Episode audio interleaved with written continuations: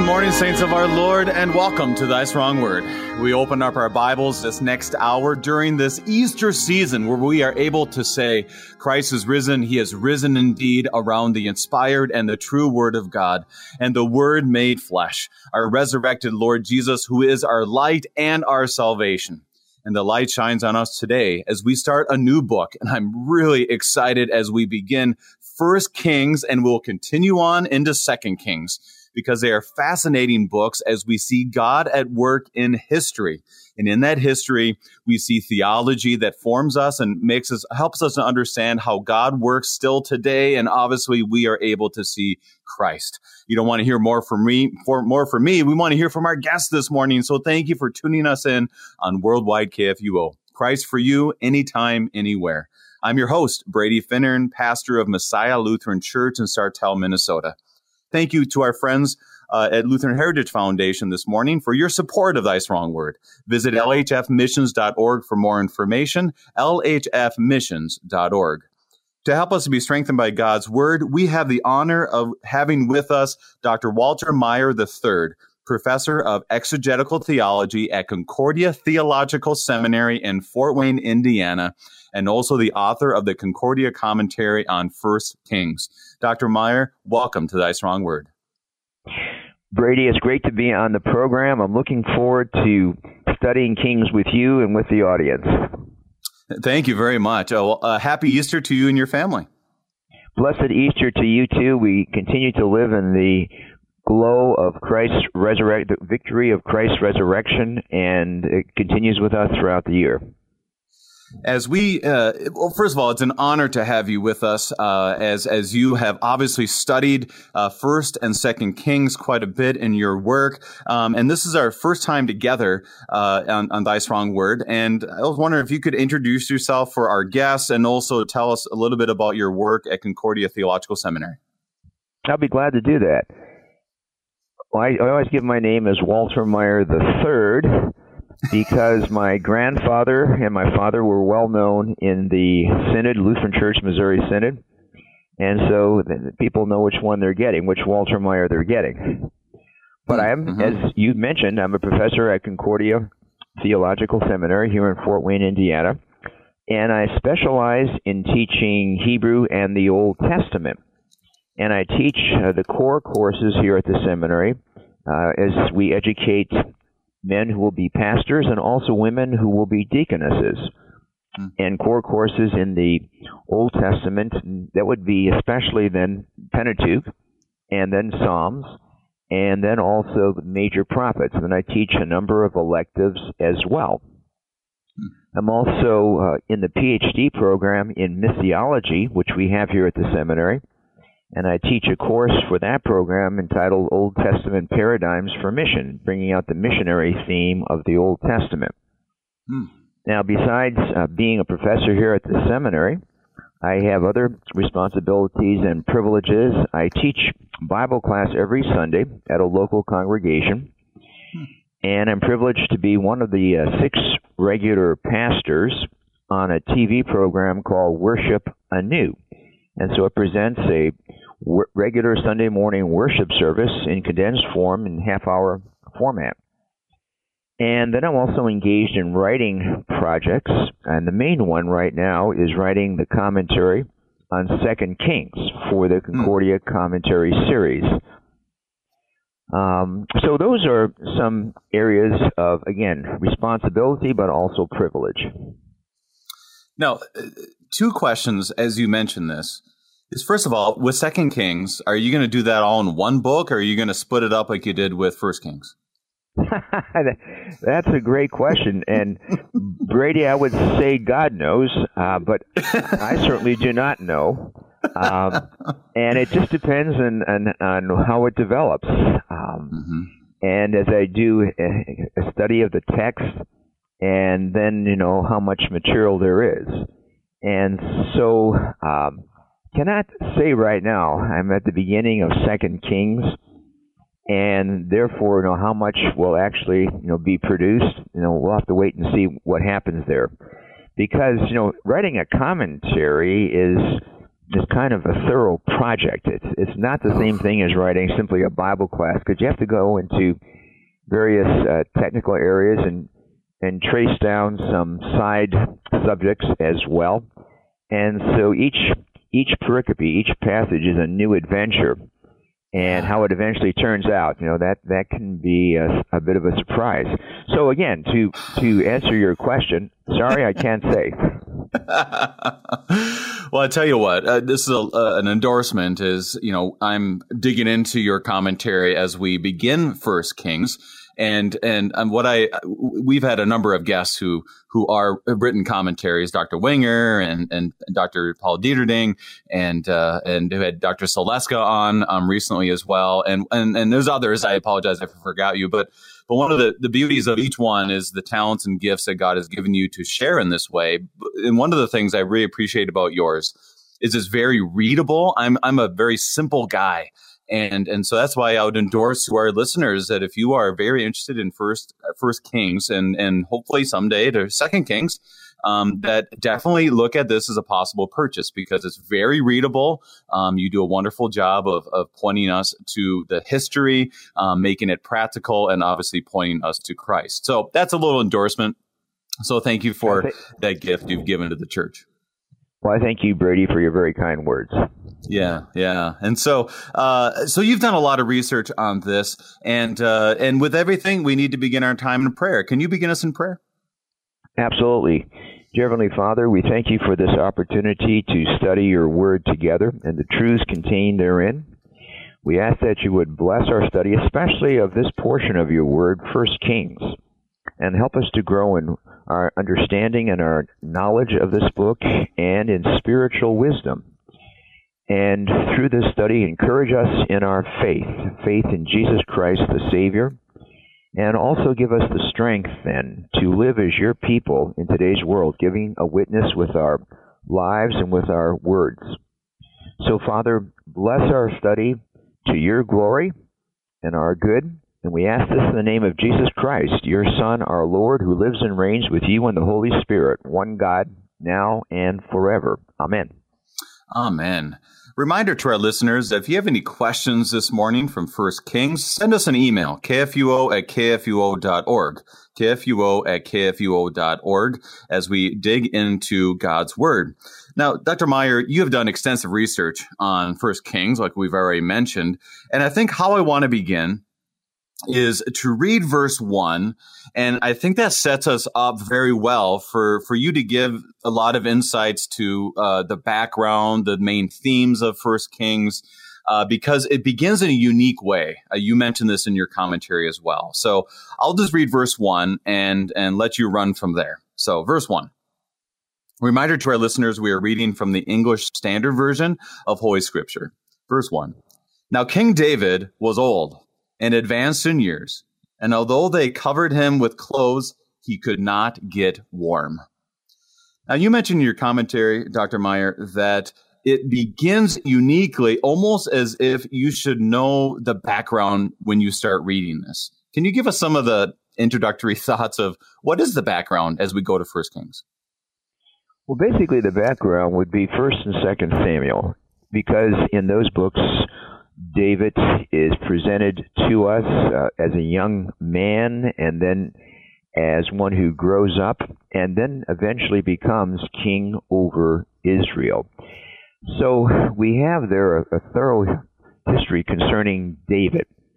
And again, from his youth and then his being a shepherd, his defeat of Goliath, his being taken into the service of King Saul, who was the first king of Israel, mm. and then his becoming a fugitive when Saul wants to kill him, and so his fugitive years, and then how the Lord worked things out that David did become king, first over his own tribe of Judah and his base of operation at Hebron, and then later on, the other tribes of Israel also recognized him as king and anointed him. And so he became king over all of Israel. And he had his new capital then in Jerusalem, the city he took with his own troops and became his own city. And so the reign of David is given to us in Second Kings. and both the positive aspects, the good aspects, the glorious aspects of his reign, but also the negative aspects, mm. and also the the violence and murder that was part of his family life. And so that history comes to us uh, through Second Samuel. So when the author now of Kings picks up, he simply starts off, as you just read, uh, Brady, by saying, now David was old. And so he's assuming, the author of Kings is assuming that the readers are familiar with the story of David, uh, from first, especially from First and Second Samuel, and that okay, uh, now since the end of Second Samuel, some years have passed, and by this time, by the opening of First Kings, now David is old. Uh, he is in fact about sixty-nine. Or sixty-eight or sixty-nine years old. He will die at the age of seventy, but he'll have uh, some a few years yet, one or two, uh, in which then he will have Solomon, his son, as his co-regent. But um, again, his main history comes to us from uh, First and Second Samuel, and also having said that, uh, we also have some information with regard to Solomon then. And that comes to us in Second Samuel chapter twelve, and Sol- and God being delighted with Solomon when he is born. And that, too, then is background for what will be happening in First Kings chapter one and two. But again, uh, the author is assuming that David is known to the readers, and now when they encounter him in this history, First Kings, uh, by this time he's an old man. Now, when we look at the whole book of First Kings, or maybe I guess maybe even including Second Kings, how long? One of the one of the struggles I know for for simple-minded people like myself is that you'll read certain parts of the Bible, and and if you don't know the context of the number of years or what came before this or came after this, and this is why I love how you brought up First, Second Samuel. Because if you read, you know, Galatians and Ephesians, and you, because we just got done with all the epistles, that it doesn't follow in a logical order in the New Testament. But in the Old Testament, we have that example here. First, Second Samuel, First, Second Kings really run together, and in the Chronicles too, as far as how they are interconnected. And here it's so clear to look at that. What what is the time range of First and Second Kings? Time range would be uh, from the end of David's life. And I'm just going to give a rounded figure, a rounded figure okay. for the sake of ease, and that would be about uh, nine seventy, nine seventy B C, and then it would go to the through the end of Second Kings to the fall of Jerusalem to the Babylonians in five eighty-seven hmm. B C. So this is covering, you know, doing the math, is covering over three hundred eighty years of the history of Israel. And in fact, it goes slightly beyond five eighty-seven because there's a final notice at the end of Second Kings about King Jehoiachin, who was an exile in Babylon, and what happened to him. And the year that this occurred was in five sixty-one B C. So there is that note at the end which actually takes the reader to five sixty-one, but the main history of Kings Uh, is from nine seventy to five eighty-seven, you know, rounded figures. And that the amazing thing about that is you think about, let's say, American history. Let's just, let's just go very basic, seventeen seventy-six, you know, and and you go back from two thousand twenty-one, go three hundred eighty years back, you're you're around sixteen forty. And so when, when you, you don't even think about how long of a time period this really is, we kind of read it and plow through it, and we don't think about that length of time. But this is a substantial amount of time. There's a lot of things that can happen. Um, there's a lot of sin that can happen and a lot of grace that needs to be given. Um, any reflections as you've worked on this with just how long of a time period is and how we can lose sight of that? And I don't know, any reflections on that? Well, it is it is a very long time period, and we see then major changes um, happening in the history of Israel. So when Kings opens up, Israel is the leading power in the ancient Near East. There is the Davidic Empire, which stretches, uh, and his range of influence stretched from the Euphrates River in the north to a point south of Philistia and into the desert region south of Judah. And so this was, you know, an empire of, of fairly large extent.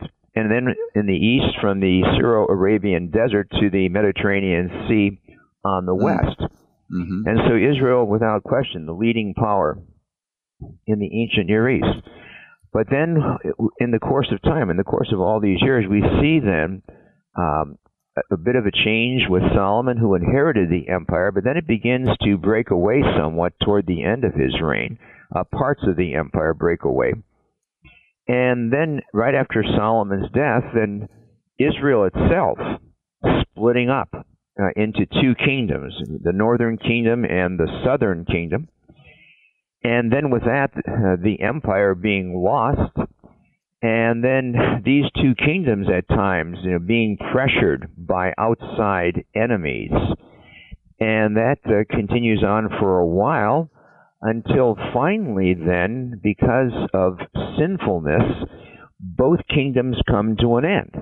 And so the northern kingdom coming to an end officially with the fall of the capital city Samaria to the Assyrians in seven twenty-three.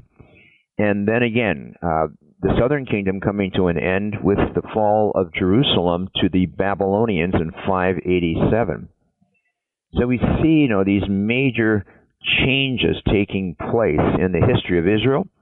And as well, looking at the broader picture, the ancient Near Eastern background, we have different major players coming into the scene, you know, in their interaction with, with Israel. But something else then, and this has already been implied, uh, with regard to the history of Israel in this long period, uh, we see basically a decline in Israel from the spiritual standpoint. Uh, with the time of David, he was a, a man zealous for the Lord, zealous for the proper worship of the Lord.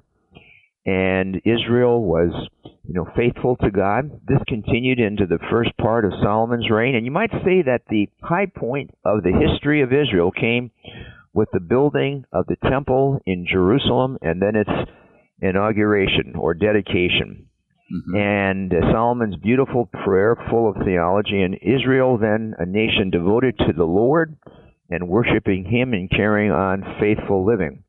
But then after that, then, then we have this decline in the history of Israel from the spiritual standpoint. And because of this, then eventually both then kingdoms, the northern kingdom and the southern kingdom, came to an end. That is wonderful history. And I encourage our listeners to uh, continue to dig into this history. We think as Americans often, we think of like, okay, everything kind of changed in nineteen fifty. You know, we, we forget about a lot of things. I would say I'm a four, I'm a forty-one-year-old person. And so when you look at American history, you kind of like, okay, eighteen twelve, all da, da, da, da, da. Let's get to the good stuff, nineteen fifty on or whatever it might be.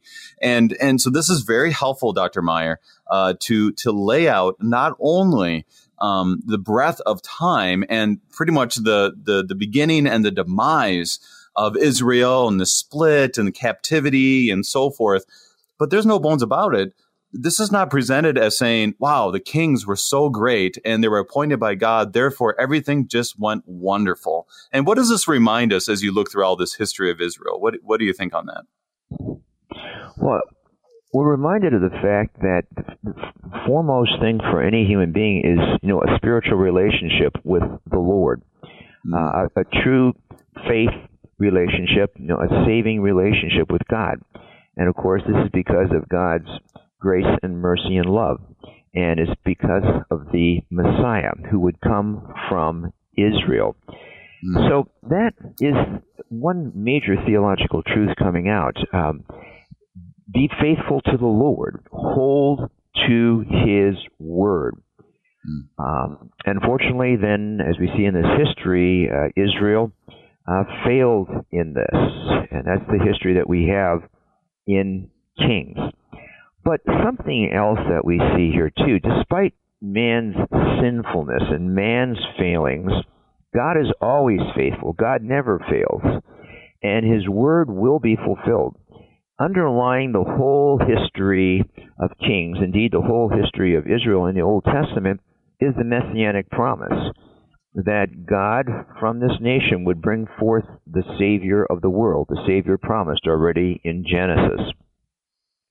And God will fulfill that promise despite the sinfulness and the failings of Israel. And, and, and you know, you're exactly right. No, you, of course you're right. I'm just saying it's just wonderful to hear how you connect those dots, because if we don't see Jesus in the midst of these stories, these true stories that happen in history, it, it can be kind of a, a huge Debbie Downer, as I like to say, a huge, like, what is going on? And if there's not a promise that comes from these people and the faith in, of the Lord, like you said so well, Um, this can be a real downer, a uh, couple of books without Christ. Any reflections on that before we dig into our text more? Yes.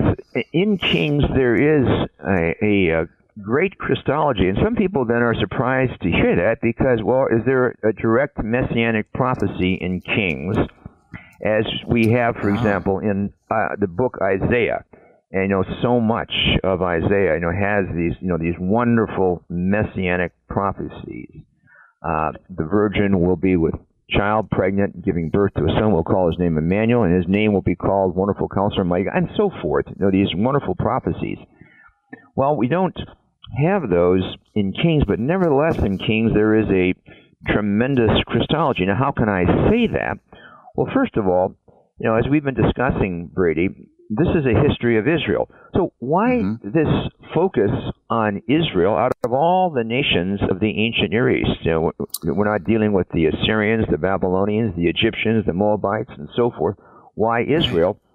Well, again, it's because God had promised that from this nation would come the Savior. This goes back to the patriarchs, Genesis, Abraham, Isaac, and Jacob. And so they're the patriarchs and their family, their descendants now, the covenant nation, uh, got in a special relationship with the descendants of these patriarchs known as the Israelites. And again, this covenant relationship based on God's grace and then the promise of the coming Savior. So it's a history of Israel, and that in itself, you know, is an implied Christology. But then we can also bring out the idea of types. And what are types? Uh, divinely ordained foreshadowings in the Old Testament era of New Testament realities.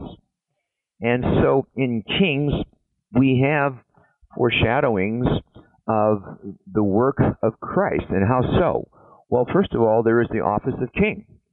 And mm-hmm. that office of king was a type foreshadowing Jesus Christ in his office as king.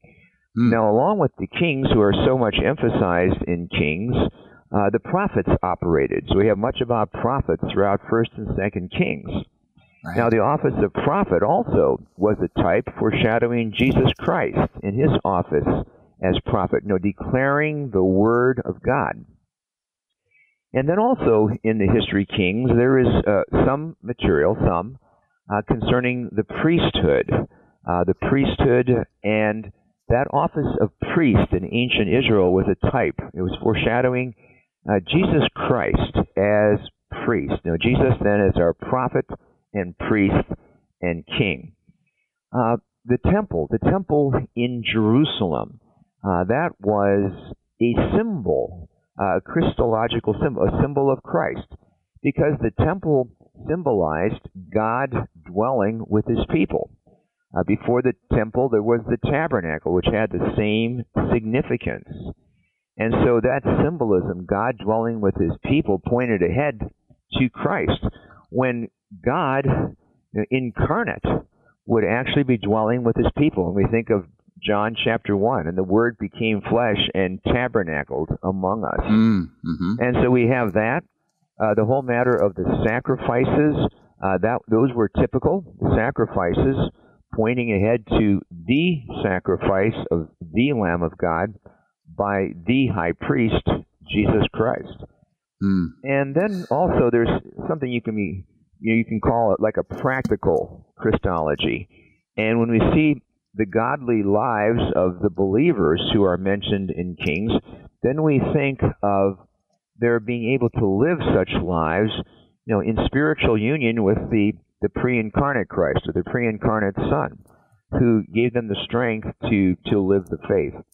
So, you know, in different ways, we can talk about a Christology of kings.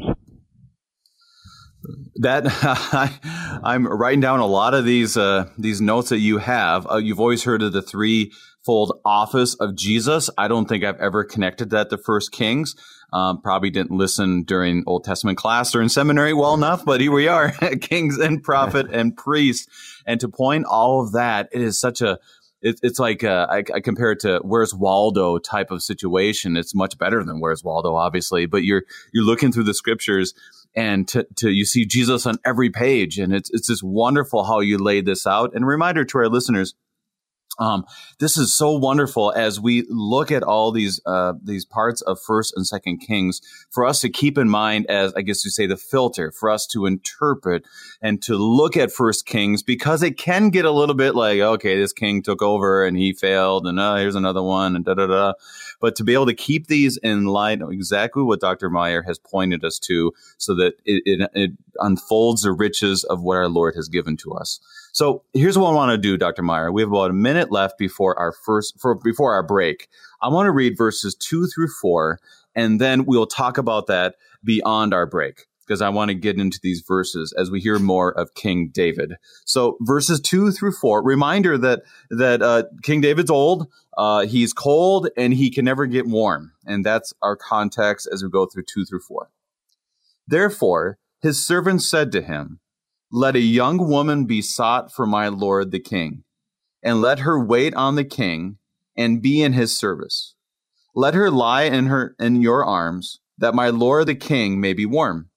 So they sought for a beautiful young woman throughout all the territory of Israel, and found Abishag, the Shunammite, and brought her to the king. The young woman was very beautiful, and she was of service to the king and attended to him, but the king knew her not. As we look at this text today, we'll be talking more about this on the other side of our break. We are studying First Kings with Doctor Walter Meyer, and we'll be right back.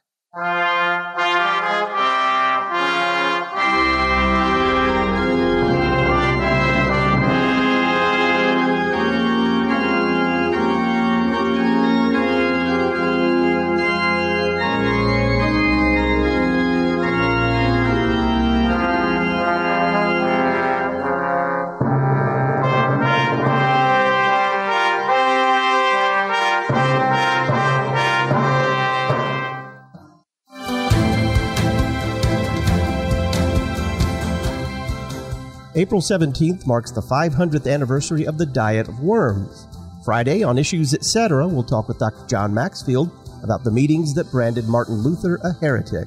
We'll also discuss present and future challenges to Lutheranism with Pastor Matt Harrison, president of the Lutheran Church Missouri Synod.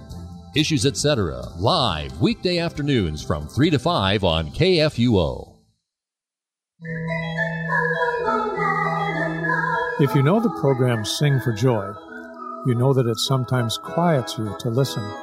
Other times, it makes you want to sing along. This week, it might make you want to whistle. Another program of Easter music, still good for the soul. I hope you'll join us. Sundays at noon on K F U O, the messenger of good news.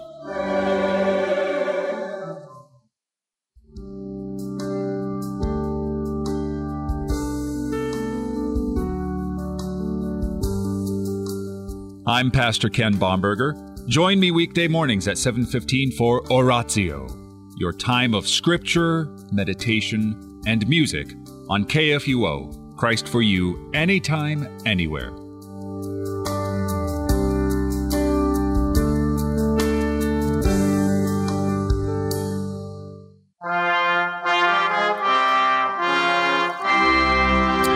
Welcome back. We are studying First Kings with Doctor Walter Meyer.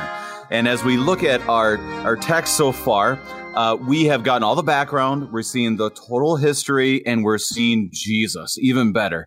And as we look at this, these first four verses, it sets the, the background for what's going to happen next. We know he is old. There's other issues. What is happening in these first uh, four verses, Doctor Meyer? Well, David, because of his declining health um, is in need of um, special treatment.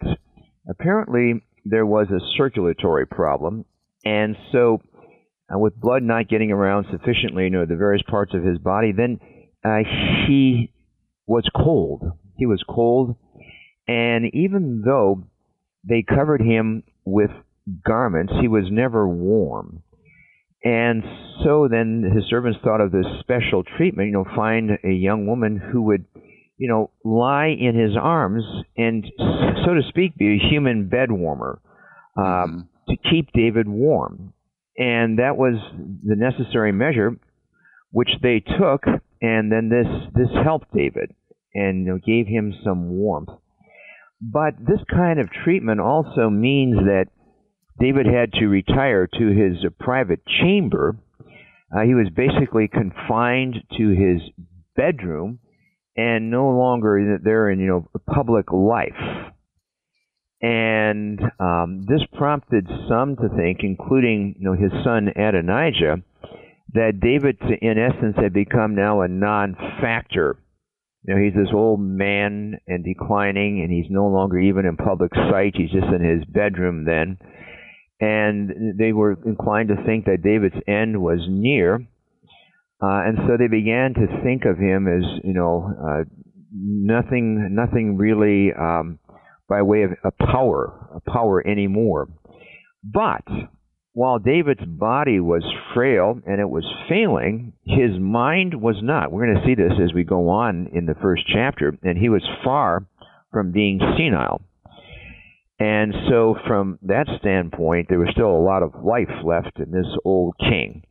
And we'll see that as we go on. But see, uh, this first portion of the first chapter gives us this kind of background and helps us to understand uh, then some of these next actions on the part of Adonijah and then what happens after that. Well, and it, it's interesting. I just want to be very quick with this, is it emphasizes that the king knew her not. So there was not a sexual relationship here. Any any thoughts on why that needed to be highlighted? Well, I would think that um, given David's history, um, this was something that, uh, that the author felt was necessary to report. Um, and you know what I mean by David's history. Uh, first of all, uh, in his younger years, uh, you know, he was the husband of many wives, so he had a harem. And by these many wives, he had many children. Uh, and then second, of course, uh, even, you know, having many wives in his harem, that wasn't enough. Uh, he had to take another man's wife, a man by the name of Uriah, and the wife's name was Bathsheba. And so David was guilty of adultery, and that led to David also being guilty of murder. And so there is that past history with David, and so the author said, well, this is an appropriate thing to, to mention. Um, given his failing health and his problem, his physical ailment, um, the reader might have uh, guessed at this, uh, that, you know, he's not going to have sexual relations with this young woman who's very beautiful. But the author is making it very clear to us. And so this was a very chaste situation. Uh, nothing wrong with it. This was a medical necessity, and this was the, the best medical treatment. That's, that's that's a good rundown. Thank you. Thank you for that. And as we go to our next few verses, as you said, it was almost appearing that he was, quote, out of it. I think you say that in your commentary. The, the, well, I mean, he's, he's kind of out of it. So it opens up what they thought was an opportunity to fill in this question, who will become king? So I definitely want to get your input on why was that a big deal and what was the background of knowing who would be the next king as we read verses five through ten, um, the rest of uh, the, the rest of these verses, five through ten. Now, Adonijah, the son of Haggith, exalted himself, saying, I will be king. And he prepared for himself chariots and horsemen and fifty men to run before him. His father had never at any time displeased him by asking, Why have you done thus and so?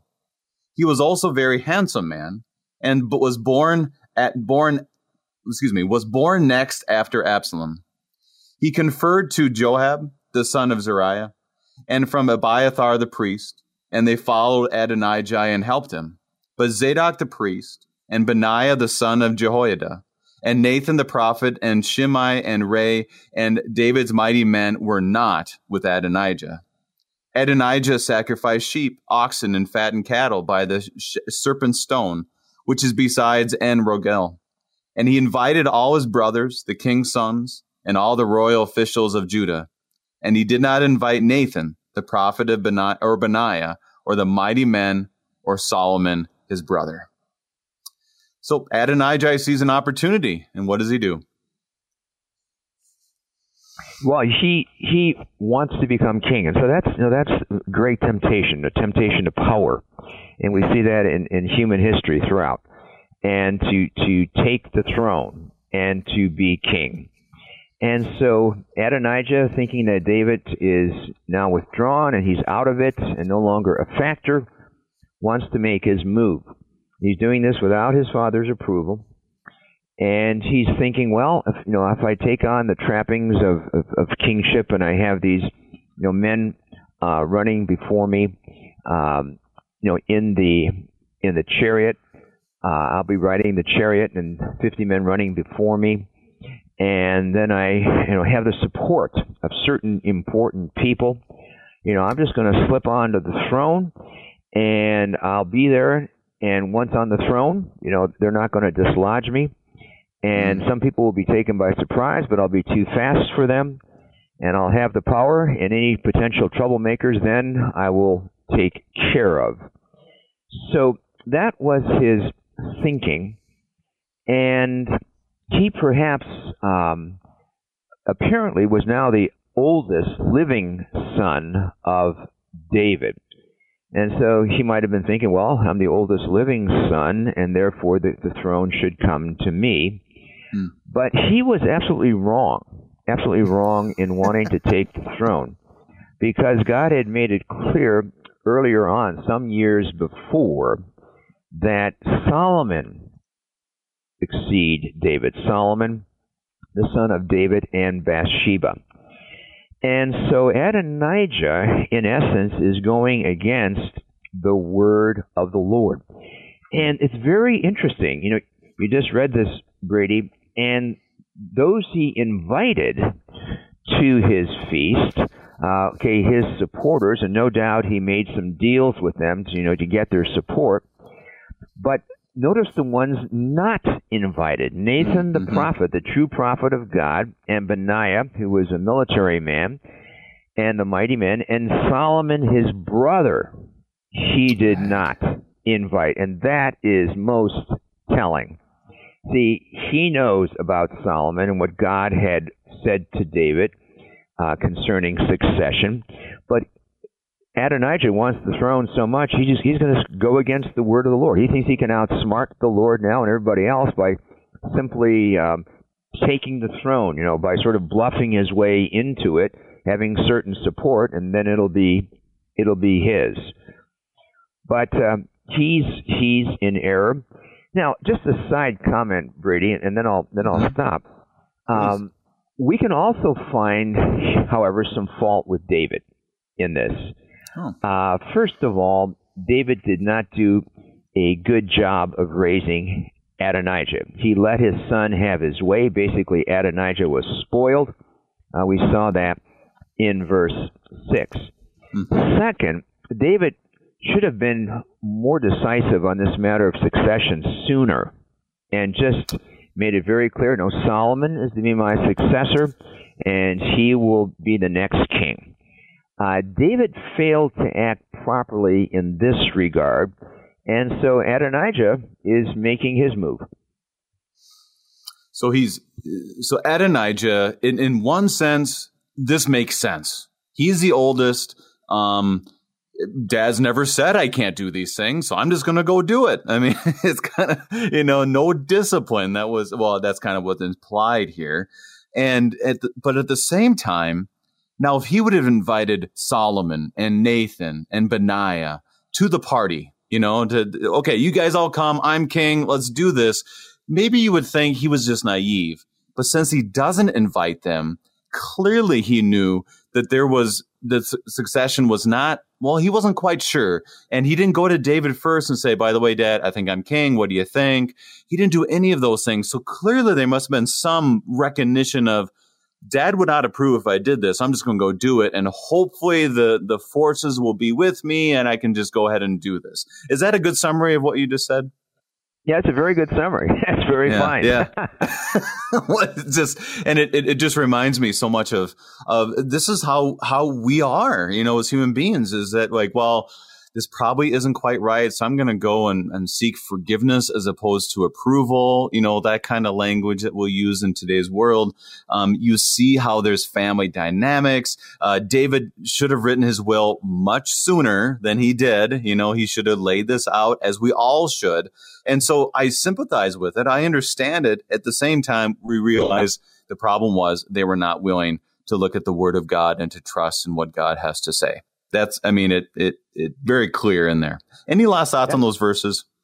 No, that, that's the bottom line. And, you yeah. know, we, as you pointed out, Brady, we can see it today. Sometimes there's something in the Word of God, and it doesn't. Some people don't like it. Uh, I don't like that in the Word of God. And so they're going to just try and work their way around it. And they're going to have their way and, you know, ignore God's way. So that's, you know, a continuing problem. And so nothing actually strange or surprising to us with what we know of human nature.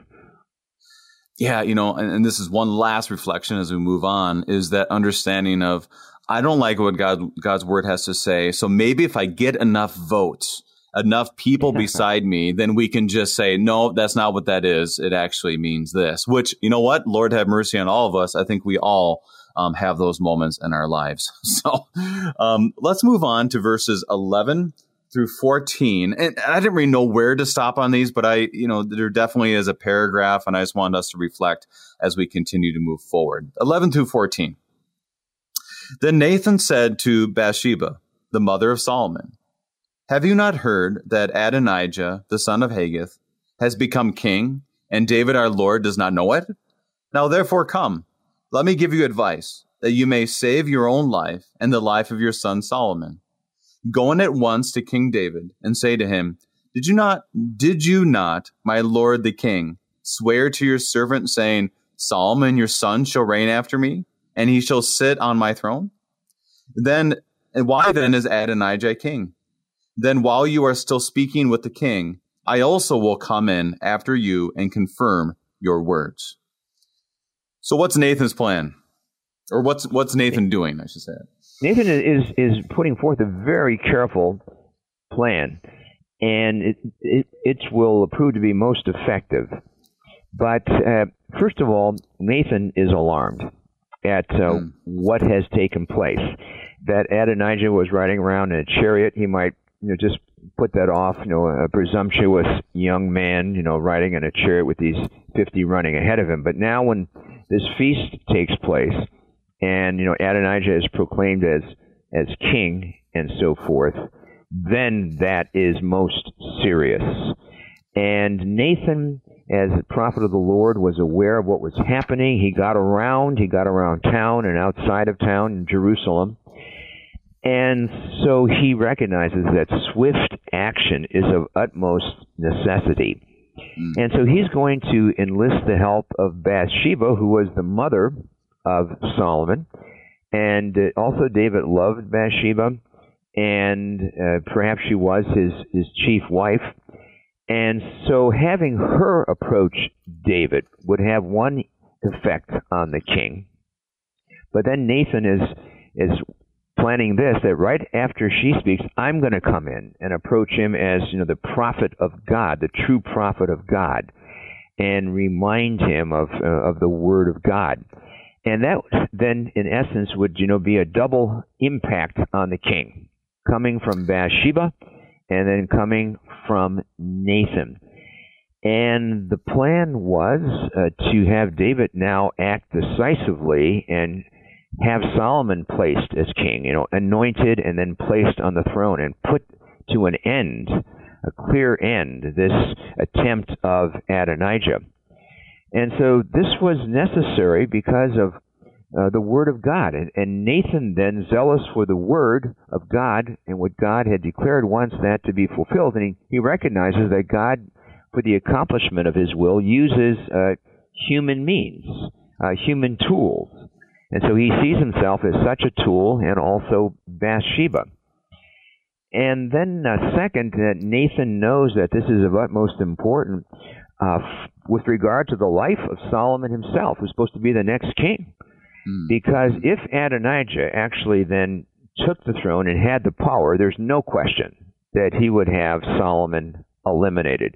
And along with Solomon, Bathsheba, who would mm. be a reminder, a continual reminder of you know, that earlier history and what God had said concerning Solomon, the son of Bathsheba. So Nathan then has this very um, wise plan, and it's it's helpful too. You know, little know a little background of Nathan and David and their relationship. I mean, he was not a he was not a a, a guy that yeah he's you know he's the prophet he's he's the guy here, but you know I kind of ignore him because he's the guy that with Bathsheba that he proclaimed law. And, you know, gave forgiveness from the Lord. And so you can tell there was a good relationship with David and Nathan as they went into this, which not only would his position had one thing, but it's like if you're a pastor at a church for many years and you sit with someone near the end of their life, they're probably going to listen to you a little more power, a little more, um, uh, more so if you've had those big moments of pointing someone back to the Lord. Any reflections on that? Yeah, absolutely. Uh, yeah. Nathan had a long history with David, and Nathan, of course, was a true prophet of God, and he was God's spokesman. So God would give his word to Nathan, and then Nathan would declare it. And so David had the utmost respect for Nathan. Wonderful. But I, I, I imagine in my own heart that you know these two men also had a close relationship. So yeah, it's prophet and king, but you know, they had agape love for one another, you know, as you know, brothers in the faith. Mm. And we're going to see, uh, Brady, as we go on in this chapter, you know, that Nathan now, because of this long-standing friendship and relationship, he can speak to David in certain ways that uh, another person would not dare to do. So we're going to see right. that as we come to later verses. Absolutely. So I'm going to do this. I'm going to read the rest. We have about ten minutes left. Um, I want to read the rest until verse twenty-seven, and then to get some main highlights that you have as you, as we hear these words this morning, uh, fifteen through seventeen. So Bathsheba went to the king in his chamber. Now the king was very old, and Abishag the Shunammite was attending to the king. Bathsheba bowed and paid homage to the king, and the king said, "What do you desire?" She said to him, "My lord, you swore to your servant by the Lord your God, saying, 'Solomon your son shall reign after me, and he shall sit on my throne.' And now behold, at behold, Adonijah is king, although you, my lord the king, do not know it. He has sacrificed oxen, fattened ca- cattle, and sheep in abundance, and has invited all the sons of the king, Abiathar the priest, and Joab the commander of the army. But Solomon your servant he is not invited. And now, my lord the king, the eyes of all Israel are on you, to tell them who shall sit on the throne of my lord and king after him. Otherwise it will come to pass, when my lord the king sleeps with his fathers, that I and my son Solomon shall be counted offenders." While she was still speaking with the king, Nathan the prophet came in. And they told the king, "Here is Nathan the prophet." And when he came in before the king, he bowed before the king and with his face to the ground. And Nathan said, "My lord the king, have you said, have you said, Adonijah shall reign after me, and he shall sit on my throne? For he has gone down this day and has sacrificed oxen, fattened cattle, and sheep in abundance, and has invited all the king's sons, the commanders of the army, and Abiathar the priest. And behold, they are eating and drinking before him and saying, 'Long live King Adonijah!'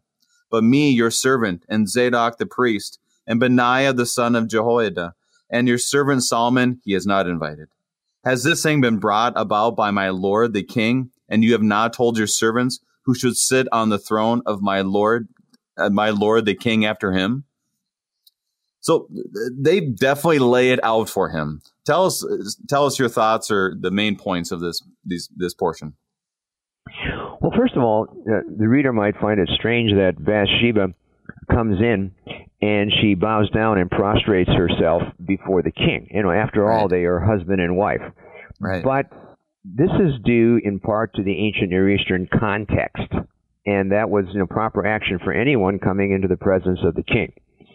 Mm. Um, second, um, she's going to be asking the king, you know, for action you know, that would benefit her and her son Solomon. And another thought is this, that there might have been, you know, a sizable age difference as well between David and Bathsheba. But then she presents her her thoughts to the king, and we can be sure that this had an emotional impact on David. And especially this last portion of her speech when she says that, well, I and my son Solomon will be accounted as offenders or criminals, and that means that they would be executed. Mm. So that certainly would have an impact on David. And as the text says, uh, she was still speaking, and then Nathan comes. So this is nice timing on the part of Nathan, but all part of his his wise plan. Now, Nathan, again, has a little different approach to the king. And we can see two things here. First of all, he, too, uh, bows before the king. He prostrates himself. And that sincere honor that Nathan is showing to David as the Lord's anointed, and also as the ancestor of the Messiah. So that's one part of Nathan's approach. But now the other part is this, and I find this very interesting. I believe that he is now talking to the king in a very sarcastic way, very sarcastic, okay, yeah, with with biting irony. And he's, in essence, saying, well, you you must have said, David, that Adonijah will be king after me, and he will sit on my throne because of what he's been doing today. You must have said that, David. All right. Huh. That's news to me. And so if, uh, you know, this, uh, you didn't even let me know about this. No, thanks a lot, David. You didn't tell me that you had said this. Now, Nathan knows all along that David has not said this. He has not given Adonijah permission. But this is a very effective approach. This is what I meant when I said earlier, Brady, that Nathan now, because of his long-standing relationship with David, is going to approach him and speak to him in a way that no one else would dare to. But Nathan can get away with it. Right. Oh, that is so good. And it, it, it totally is. When you have a good friendship with somebody, you can pull out the sarcasm with that individual. But if it's someone you just met, oh, it's horrible if you try to do sarcasm because it just doesn't, it does not connect, or you try to do it via text or any of those moments, it does not work. And I love that perspective.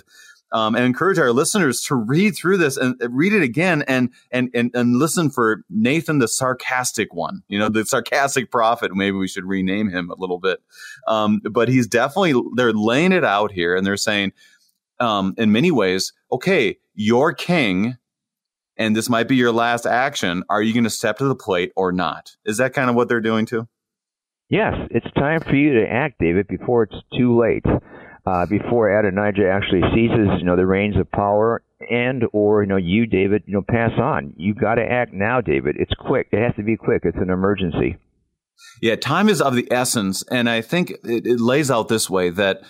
Uh, Adonijah is going to get more. He's now he's going to consider himself to be the incumbent, right? That that yeah. The more people assume this, the the harder it's going to be able to get him off the throne. Is that kind of some of the urgency? That's it exactly. Okay, okay. Now we have about three minutes left. Now we stop at kind of an awkward moment because on Monday we're going to have uh, another guest talk about. Uh, the, the question of who's going to be king does get answered, and how Adonijah, uh, Adonijah is, is, is how he responds is going to be answered as well. But as we look at the whole first chapter, uh, you have any last reflections on how this text relates to us today and obviously points us back to the Lord as we have about a minute, minute and a half here? Well, as, as the chapter unfolds, we see David indeed taking decisive action. So, the approach of Bathsheba and Nathan had the desired impact on the king. And he shows himself to be a man of action, that he is still mentally sharp, mm. and that he will now act in accordance with the will of the Lord.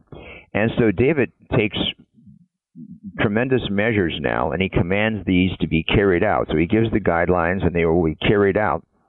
And the result will be that Solomon will be firmly on the throne. He'll be, be acclaimed by the majority of the people and there will be no question that he is on the throne as co-regent with David, and he will be the successor of David when David then finally dies. Uh, so David now does take proper action, and he shows himself to be this true leader uh, and the king, you know, after God's heart. And uh, Solomon, again, will be on the throne. You'll see how quickly, how quickly the support for Adonijah dissolves. It evaporates. It's gone mm-hmm. Mm-hmm. because of David's decisive action. And now Adonijah, you know, it's a sudden change for him, and now he's in essence pleading for his life before before Solomon. So I would say this, you know, how does this, you know, um, speak to us today? God's will will be accomplished. And he uses uh, very often human beings for the accomplishment of his will. But God wanted Solomon to be on the throne, and nothing will stop God's plan. And so that was indeed the result. Uh, with the human tools God used, especially then Bathsheba and Nathan.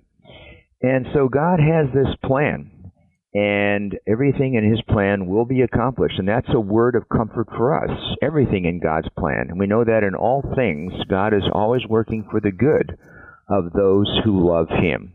And so all of his promises to us in his word will be fulfilled. Doctor Walter Meyer, professor of exegetical theology at Concordia Theological Seminary in Fort Wayne, Indiana, starting us off on the right foot with First Kings. Doctor Meyer, it's been an honor. Uh, thank you for being our guest. Well, Brady, I certainly enjoyed it. It was a privilege to be on this program, and may the Lord continue to bless you and your work in Scripture. Saints of our Lord, Doctor Meyer said it best, that everything is in God's plan, and we know that he works for the good of those who love him, and obviously that goes right back to the cross, our prophet, priest, and king, and, and I am so excited for the rest of our time in First Kings. Doctor Meyer started us off on a wonderful way as we dig back into Holy Scripture. I'm your host, Brady Finnern, pastor of Messiah Lutheran Church in Sartell, Minnesota. Thank you for joining us, and the Lord keep you safe in the palm of his hands.